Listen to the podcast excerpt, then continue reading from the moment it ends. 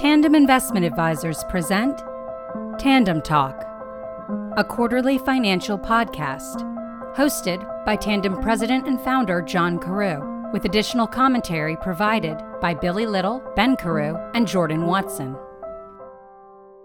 Hello, everybody. Welcome back to another edition of Tandem Talk. This is installment four, the unmasked version. We've got some good topics for you today. It's been a while since we've gathered. Thank you for coming back to visit with us. Today, we're going to talk about the weird imbalances in supply and demand. We're going to discuss what we see uh, that might keep this market humming and what might derail this market. As we conclude, we're going to spend a little bit of time visiting the cash situation. But before we do, I thought it would be fun to, well, first, to introduce you, reintroduce you to the panel here. I am joined by the investment team. I'm John Carew. I'm here with Billy Little, Hello. Ben Carew, Hey, how's it going? and Jordan Watson. Hey. A lot's happened since we've been together. So I thought I would just start by throwing this out to you guys. I'm, I'm not trying to throw you under the bus here. If nothing comes to mind, that's cool. We'll move on to a planned topic. But what's on your mind? Earnings are up a lot. Um, I think the biggest thing that's happened since the last time we spoke in February Yes. is going into the second quarter, looking back at first quarter earnings, you know, estimates were of 20% growth of earnings, um, probably around 6%, 7% sales growth. And at the time, that looked like a big jump. Since then, we've all been shocked by nearly 50% earnings growth in this most recent quarter, with sales growth coming in around 10%. So clearly, if you got 10% sales growth, 50% earnings growth, margins are contributing a bulk of that. Um, what else is contributing a bulk of that is financials. You know, a year ago this time, a lot of the banks were building up reserves. Well, now they can release all, all those reserves. So it's not necessarily operating earnings, but nonetheless, earnings have taken a huge jump higher. Estimated earnings for the next quarter are right now 59%. Bank reserves being released means increased lending. It could, Okay. but not necessarily. It doesn't. It, it doesn't necessarily mean that they are lending more. All it means is they can basically not hold as much capital Return it to shareholders. Correct. They can return it to shareholders, but it's what they want to do. They can lend it, they can return it to shareholders, but it's not going against protecting potentially bad loans. They're basically saying loans are getting better or the prospects of loans are getting better.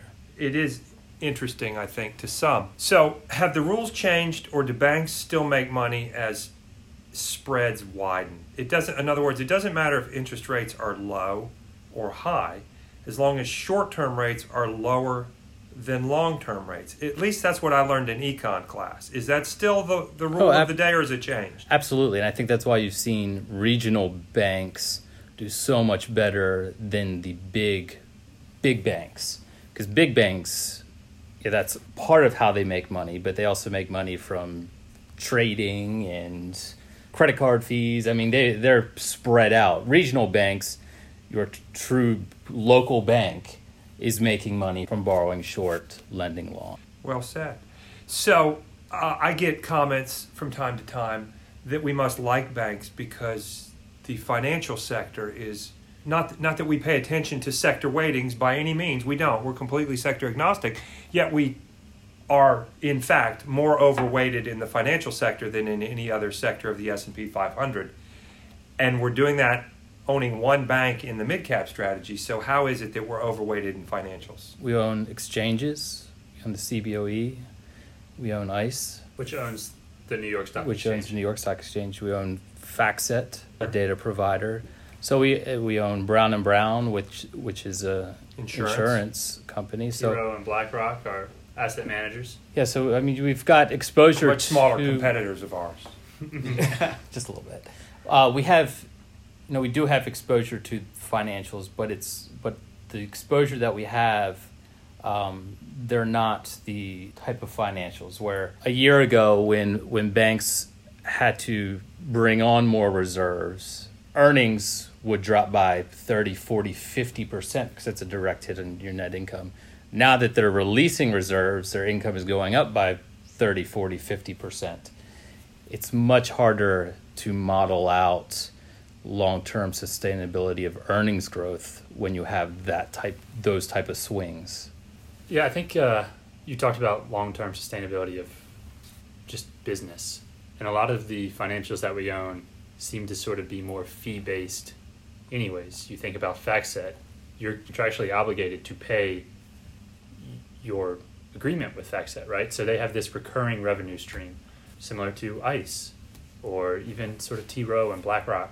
So they have much more predictable, and I think to your to sort of what you were saying, in a way sustainable, a more sustainable business model than some of the more traditional financial companies like a money center bank. We're off and running. That's a good intro. So, Billy, EPS was earnings were on your mind. Anybody else want to throw out something before we move into the meat of this conversation? I feel like we've handled uh, some incoming calls recently talking about the market sell off. I think that we'd be remiss not to sort of touch on that a little bit. Touch on it.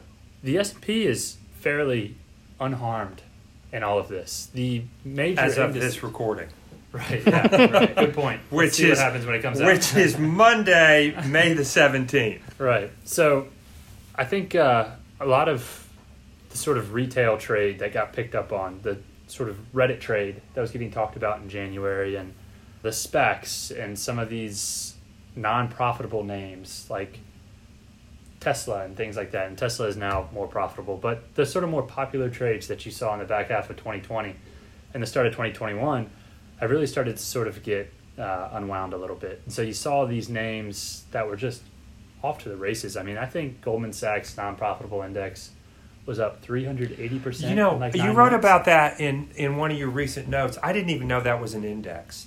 The non-profitable tech index. I think it's just something that's sort Yeah. of loosely followed.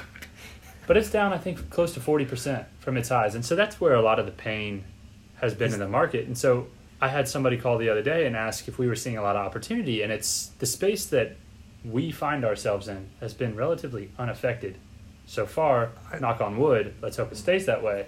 Whereas you've seen a lot more pain in other parts of the market that we just don't really participate in. But I want to re-emphasize the name of that index, the non-profitable.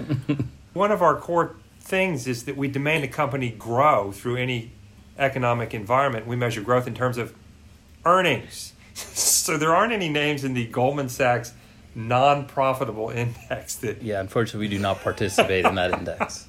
okay, but I'm sure it had been a high flyer, and that's where you're seeing most of the pullback now, right? Yeah, a lot of those names, SPACs. I mean, SPACs Yeah. have just been getting crushed, and same with some of those sort of more popular corners like the ARK investment funds and, and things like that. Okay.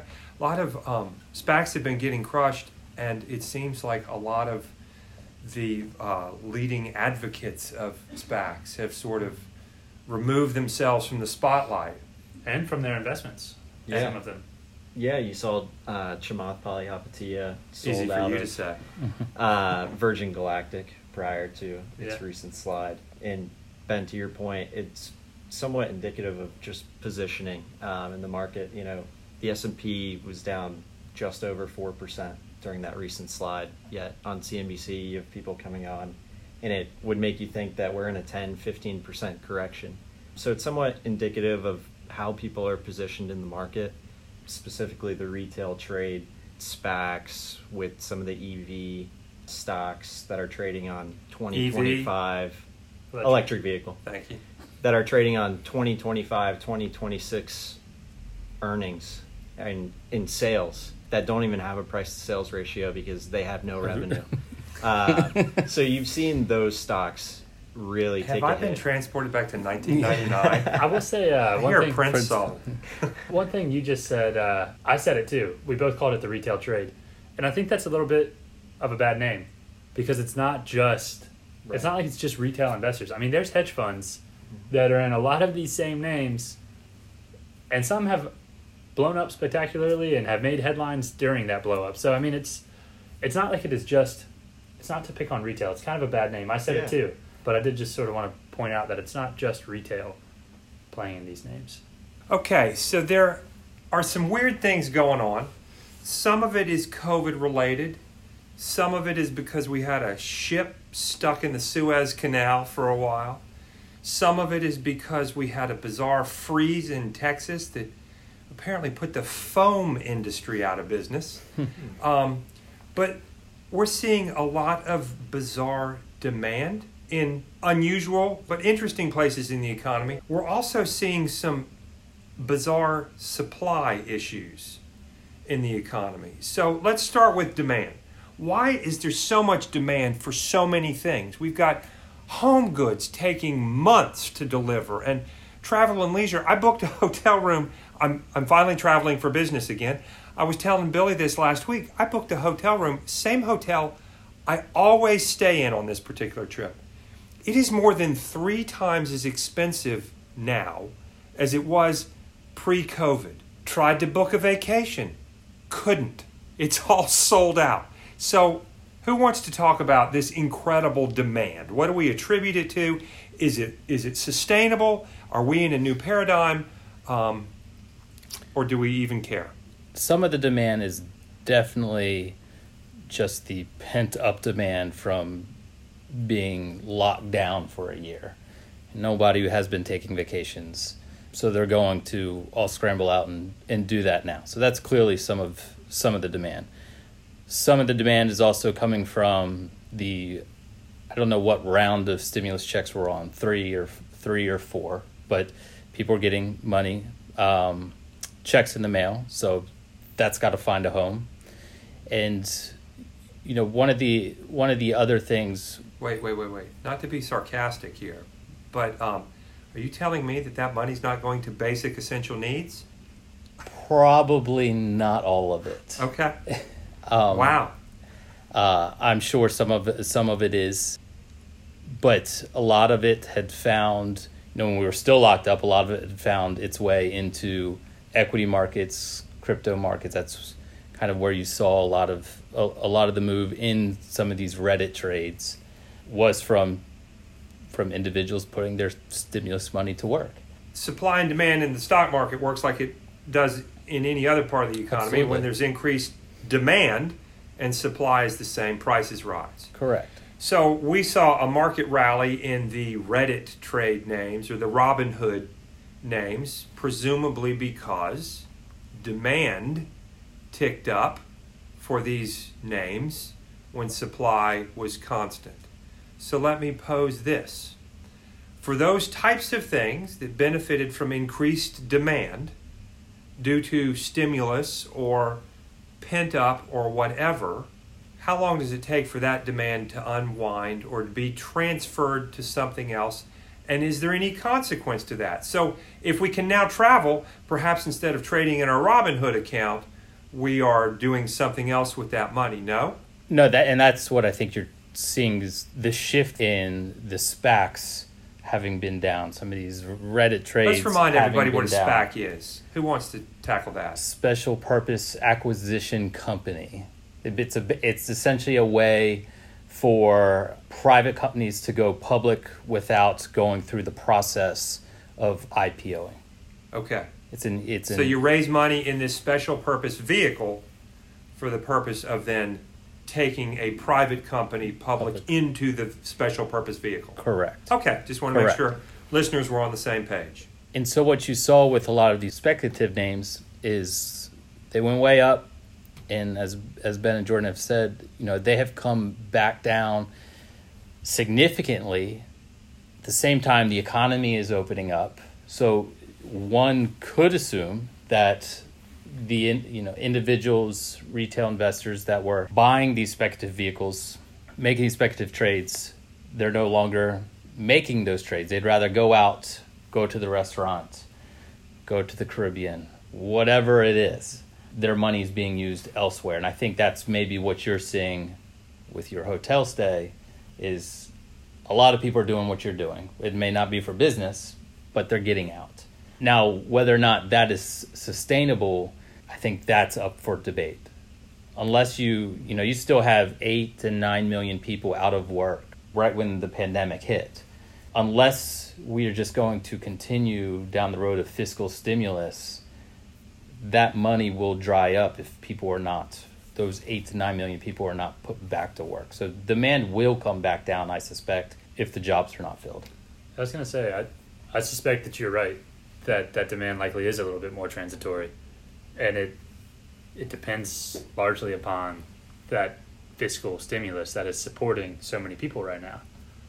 But if that doesn't go away, then it being transitory probably doesn't really go away either, which is sort of what you were saying. But I just wanted to underscore that I do think a lot of that demand is sort of being driven by the government, which is certainly helping our economy recovery. I mean, don't get me wrong, but it's also causing some inflationary issues, which we've all seen and touched on a lot over the past couple months. So, are you in the inflation is transitory, i.e., temporary camp with Jerome Powell, or do you see it being more um, persistent? I think that you'd have to define transitory because I think Jerome Powell's definition of transitory, I believe it doesn't go out more than a couple months. We're not in the business of making these forecasts, but I don't really see why it would really even change this year. Whereas the Fed seems to be more of the opinion that this is really just during the, the reopening of the economy, which we're still in the middle of, but that that will ultimately die down. But I think that we've been talking about demand a lot, but you're seeing inflation not just in hotels, I mean, you're seeing it in other things too. You're seeing it in commodities. So you're seeing costs actually going up for companies. Which Billy, you were talking about margin expansion for so many companies, but eventually those costs are going to be making their way through the economy and through companies, and you would expect it to ultimately start hurting some companies' bottom lines. I would think, particularly those that can't pass on increased costs to their consumer. Correct. Are we seeing any of that yet? We're not, are we? No, I don't think you've seen any. Not that I've heard of from the companies that we own or companies that we follow that they're having trouble passing on the costs. What they have said in the past few weeks is they are raising prices. There's no doubt about that. They have to pass on those costs, but there hasn't been any pushback from, oh, we cannot do this yet. I think that that side of the coin is less transitory. I think once it starts, I think people getting checks in their mailbox and spending is transitory. But if companies start passing on the cost, that to me seems more problematic from an economic standpoint. So the flip side of the coin is we've talked about increased demand. Let's talk about decreased supply. We're seeing shortages. Now, some of them are explainable for other reasons. A pipeline gets hacked and shut down for a week, and there's no gasoline at the local station. Johns Island, where I live, has three gas stations, and they're all closed.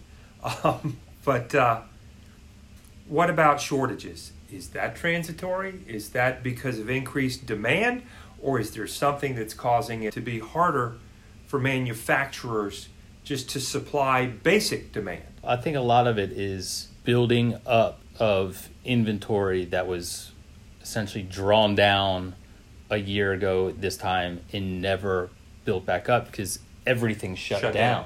And we talked about this a year ago I don't know if it was in May or August a year ago, but we, we had, I wouldn't say a, a heated debate about inflation or, or what it was, but you know, at that time, I wouldn't say it was a hundred percent clear, but it was pretty clear that supply chains were messed up, and it wasn't going to be something where once manufacturers, once factories get back online, and it wasn't oh we went from zero to one hundred, it was this easing in that all of a sudden these cost pressures and the broken supply chains are automatically just going to fix them. It takes a lot of time to get through the system, and that's what we're seeing today from things that happened a year ago.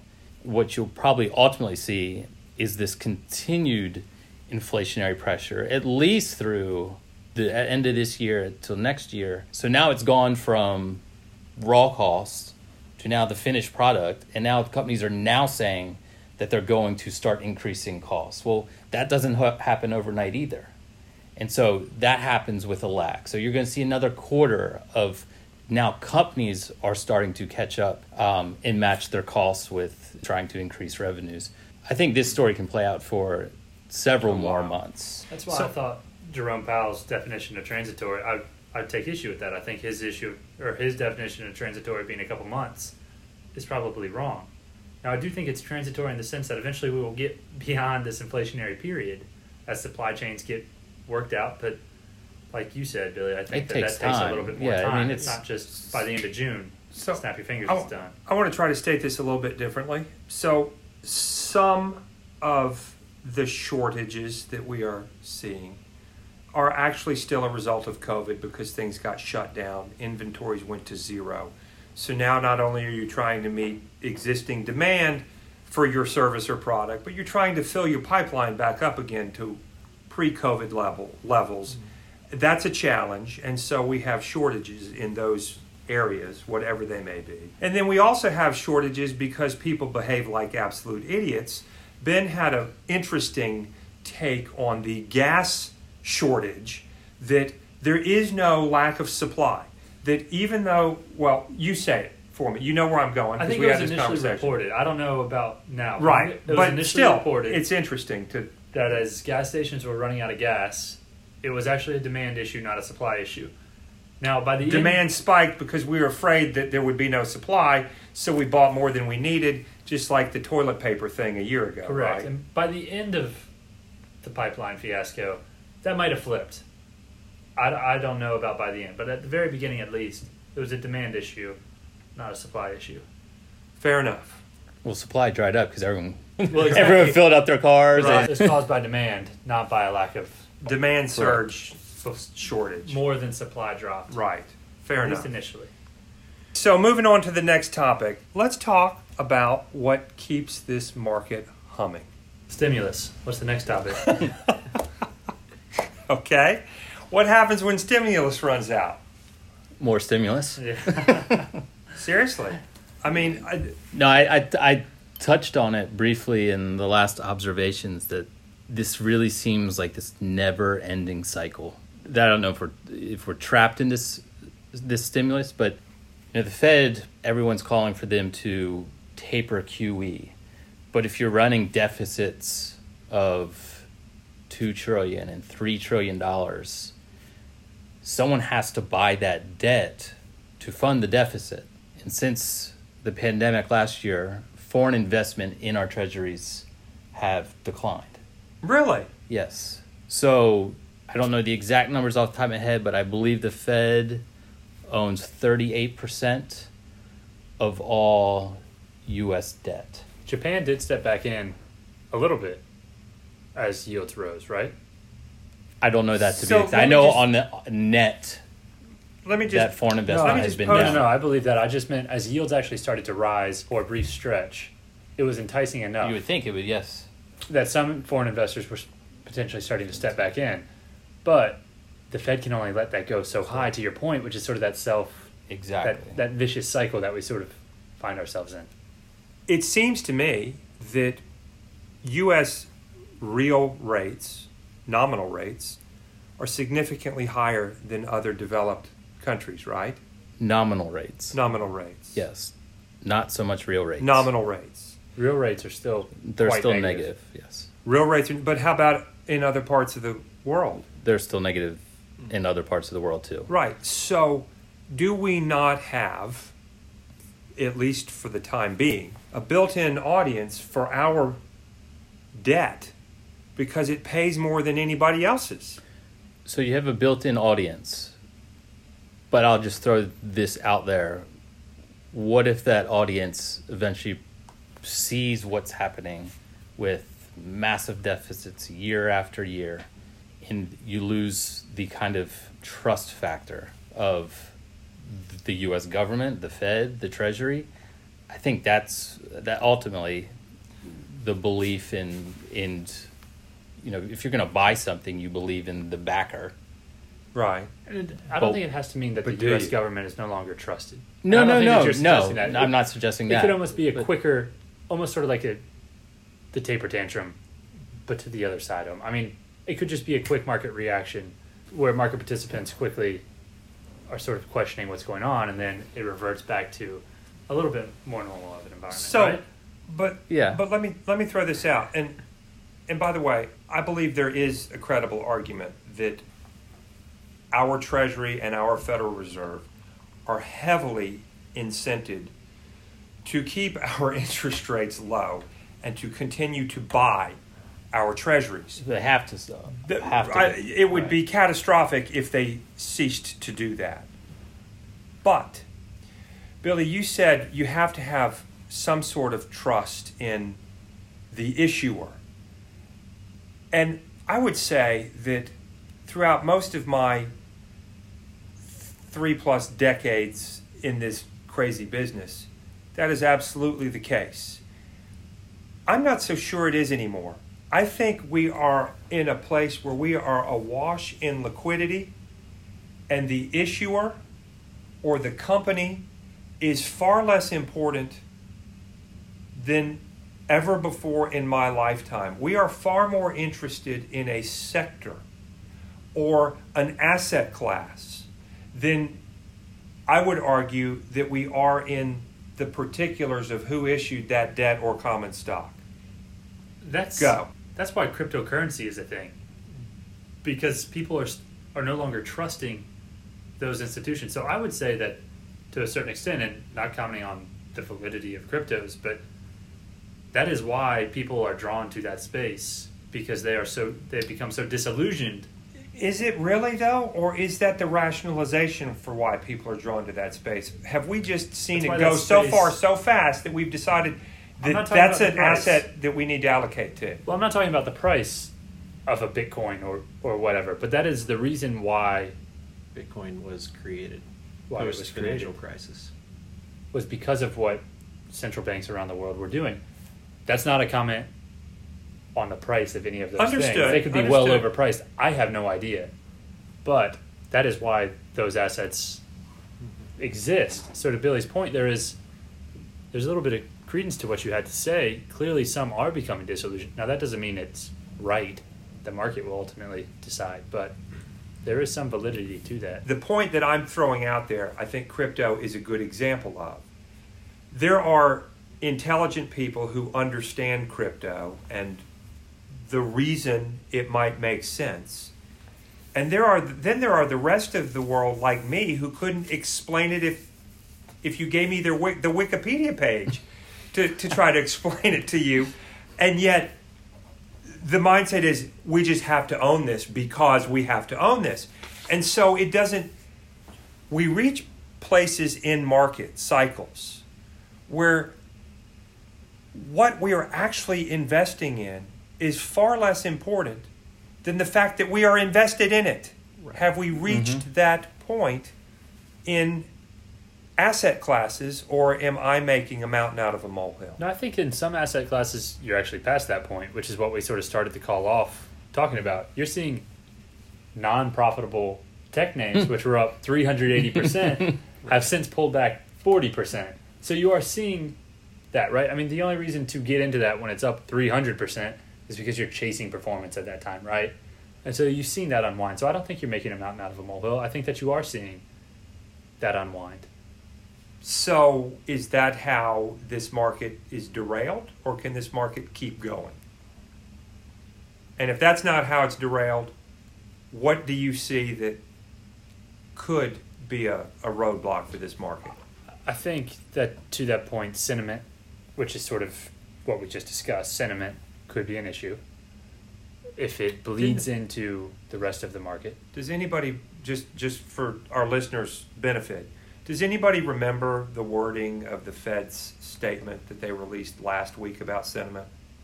They talked about how valuations are high Right. and how markets are sort of stretched. Right. Basically, what they're And implying. Yeah. And that A- a shift in sentiment. a shift in investor sentiment could cause a significant equity market pullback.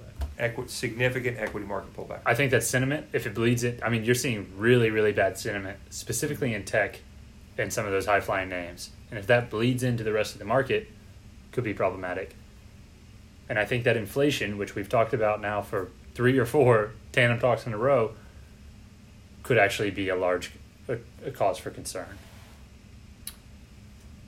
True, fair enough. So let me let me pose this. As of today's close, I believe the S and P and Nasdaq, maybe the Dow, I'm not sure, are negative for the month of May. So are the things that we are talking about actually beginning to manifest themselves in the marketplace, or is this just simply more following the trend and we're selling in May because the old adage is sell in May and go away. Right? Prior to the financial crisis, selling in May and returning to the market in October was a winning strategy. Since then, we've had so much stimulus thrown at the market that you didn't really need to sell in May, right? You buy in May, you buy in June, you yeah, buy in July. exactly, exactly. But I mean, could this be sell in May, or is there something more mischievous at play here? So that's actually a really interesting question because we Wow, spent thank you. we've spent some time. Who ta- knew? we've spent some time talking about inflation to this point. and I mean, if you looked at commodities year to date, I mean, they've been on fire. Everything has. But what you've actually seen for most of May is you've seen a lot of that trend reverse. So, lumber, which is up 52% this year, is down 12% this month.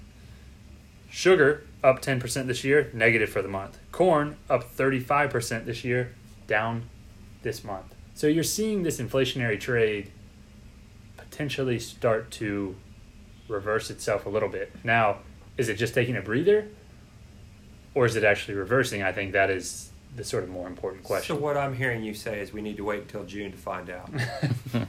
Until the next time. We'll t- yeah, we'll wait till August till the next tandem talk to let you know how it Yeah, we'll happens. let you know what happened then. Ben, to that point, um, I would say it looks like the market is definitely pricing in that it is just temporary and that that trend may continue, right? A lot of the commodity curves, specifically lumber, is in backwardation right now, right? So, Steeply so. yeah. Which means Uh, so, futures contracts forward out are trading lower than today's contract. When Okay.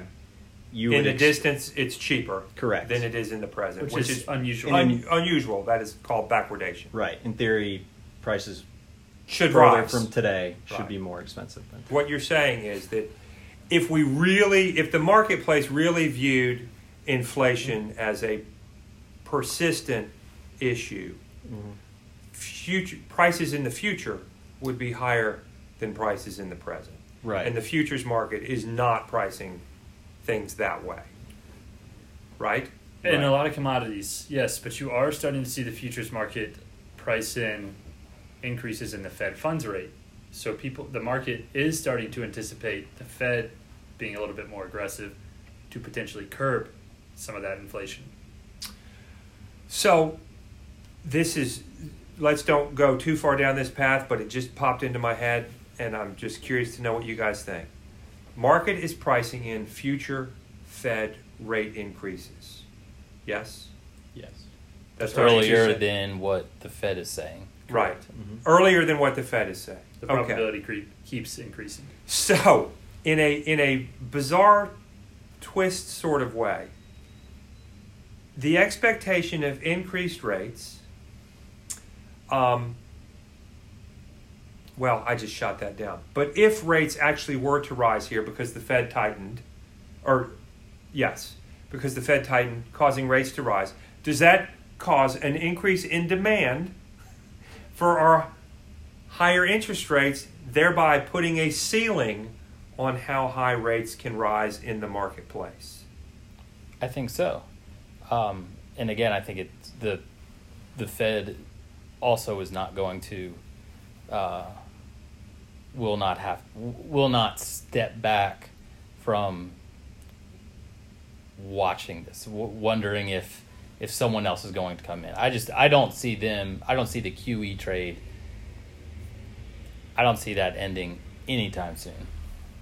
Um, and, and so ultimately, yes, I, I don't think I, I don't think interest rates have much more room to go higher because we can't afford them to go higher. So, Whether it be international investors seeking yield, um, the domestic insurance companies just drooling over the 1.7% 10 year. I, I just can't see a scenario right now, which means that they will go higher.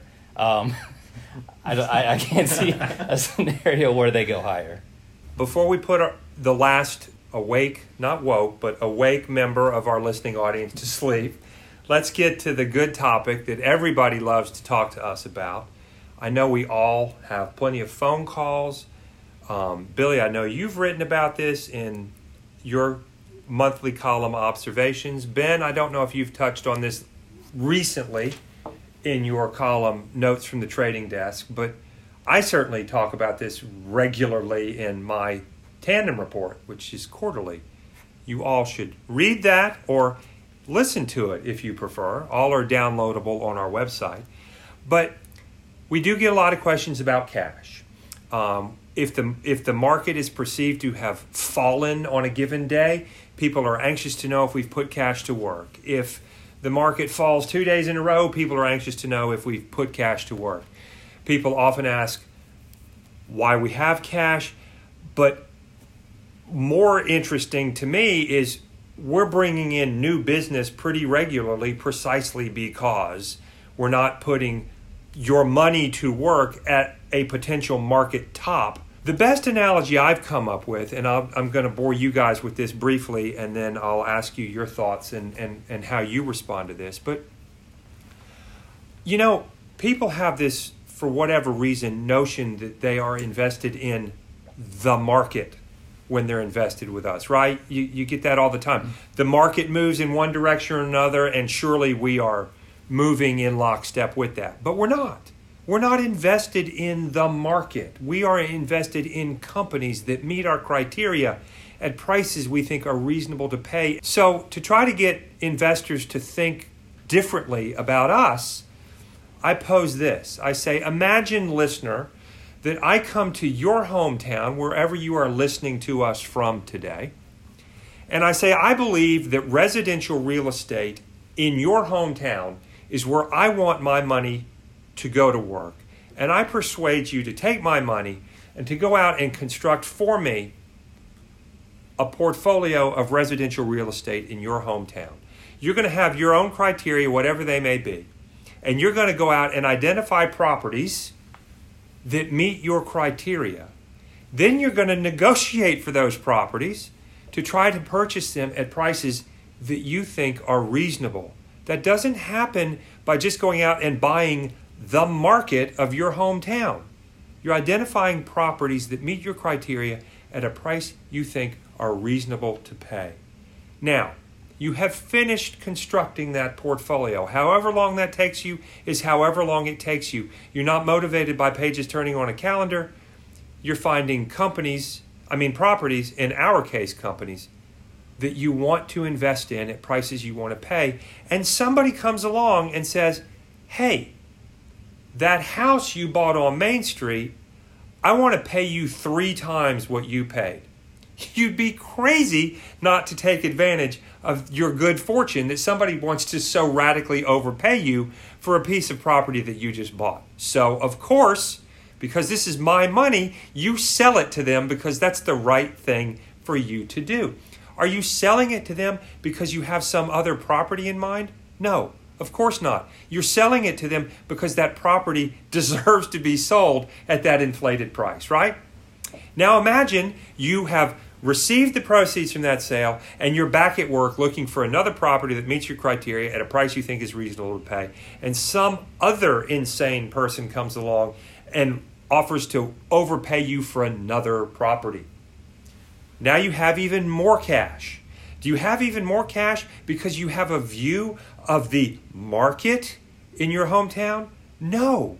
You have more cash because people offered you more than you thought your properties were worth faster than you could find new properties to buy. And so cash in your portfolio of real estate rose. It didn't rise because you're making some sweeping statement. But here's the really good news. Now you have a cash reserve to put to work when a property or properties come along that are compelling to you. End of story. That's how cash works in this hypothetical portfolio. It's how cash works in a tandem portfolio. I've had some reasonable feedback from that analogy. I don't know if any of you guys have heard me say that before. It's usually back here in the corner in my little Zoom studio when I say this, and I don't know that we've had a discussion about it, but that's how I talk to people about it. What are you hearing? What would you like our listeners to know um, about the importance of cash in our portfolio or the lack of importance, whatever you think you'd like to convey, they're listening. I think I think exactly what you said. I mean, it makes complete sense to me. I don't have a ton to add other than the way that I typically approach it is just to bring it back to our discipline, uh, to our process, and cash is ultimately the byproduct of our discipline. More stocks, we have more stocks to buy than sell, cash goes down, more to sell to buy, cash goes up to me, it's you know the way that we manage it. Obviously, in bias, that makes all the sense to me in the world. Um, to not to not have to put it to work for any any reason specifically for a mandate just to be fully invested at all given times. Um, but we can put that cash to work when we find opportunities. To me, that seems like the way that you'd want to spend your cash is to put it put it to work when you find that that opportunity. Right. Um, that's the way I typically approach it. Yeah, I think that's a great answer. I think it's just a little different, right, from what most people expect because they, I, I think most of our listeners think that we're investing in the market, and we're not. We're investing in businesses, right? Yeah. Right. I think one of the questions that I get a lot, which is sort of a variation of the cash question, is when will it get put to work?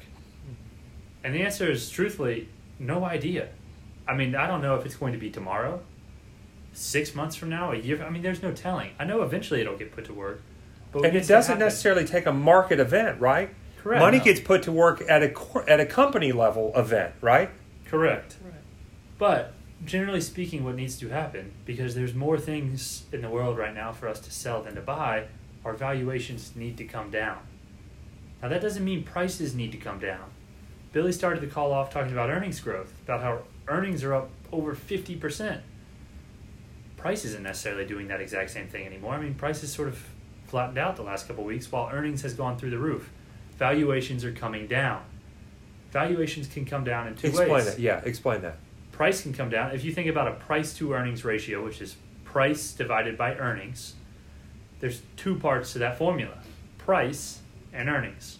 If price comes down, which is a market correction or a company correction, valuations come down.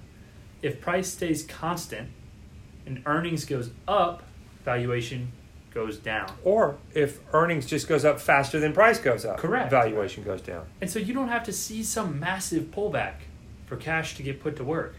You could easily see an environment like 2014, 2015, 2016 where markets just trade sideways and you start to grow into the valuations that we have today, which is sort of what you're seeing this quarter, which is sort of Billy how I think you started to call off.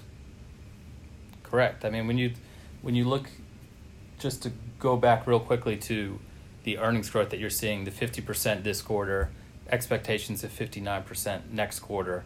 When you bake that in, and let's say this quarter's in the books, let's say next quarter we do have the 59%, and you look out Q3, Q4, Q1 22, Q2 22, you know, we're we're still trading at a level with all of that earnings growth at 21 and a half times that earnings. And 21 and a half times that earnings is still much higher than anything we saw in the past 10 years.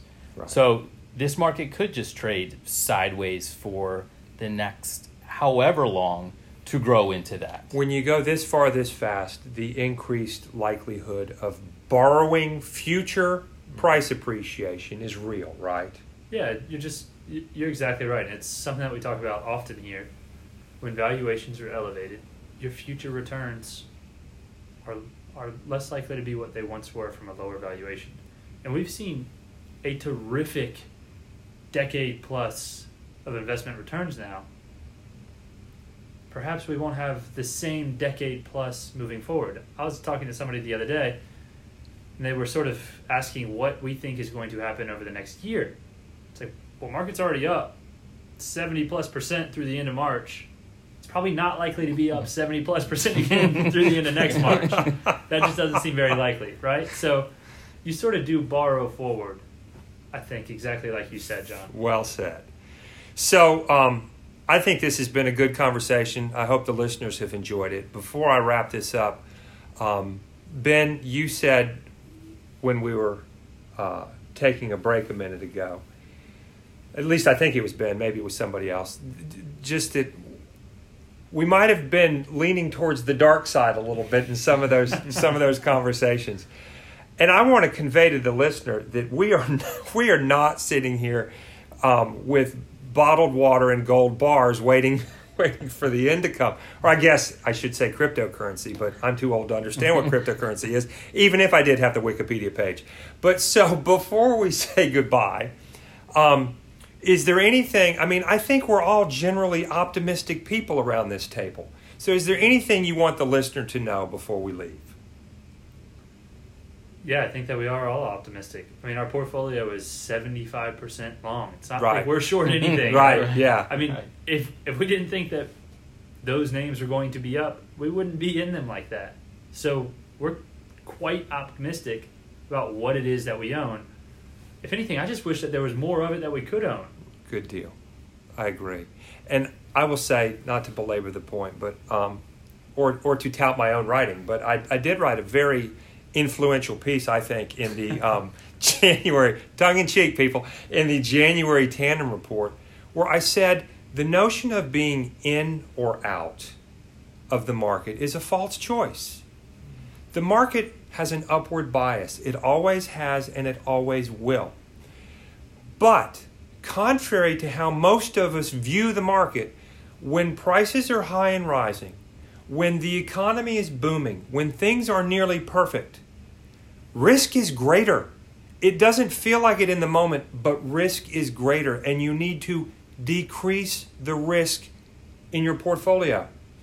When prices are falling and economic signals are less than bright, it feels in the moment that risk is rising, but things are on sale. I don't know about you shoppers, but I like sales better than I like marked up merchandise. So that's how we approach this. Um, I will end uh, by thanking the panel, Billy, Ben, and Jordan. Thank you very much. Thank you all. I also want to thank Elaine Natoli, our brilliant director of communications, whose brainchild Tandem Talk is. We are humbled and gratified by the reception that this medium has been given by you all, the listener. Uh, it's only quarterly. Obviously, this is way too taxing for us to do any more frequently than that. Really, we just don't want to bore you more frequently than that. But we really appreciate the listens that you guys have been giving us. It means a lot. I want to thank the voice of Tandem, the producer of this podcast, Margie White. If you listen to the Tandem Report observations or notes from the trading desk, that is Margaret White's voice that you hear. And we want to thank her for cleaning up this and getting all the unusable portions of this out so that when you hear this, it sounds professionally produced. That is Margaret White. So thank you all. We hope to speak to you again soon. Enjoy. Tandem Talk is produced by Margaret White, directed by Elaine Natoli, with music written and performed by Lauren Crepenzano.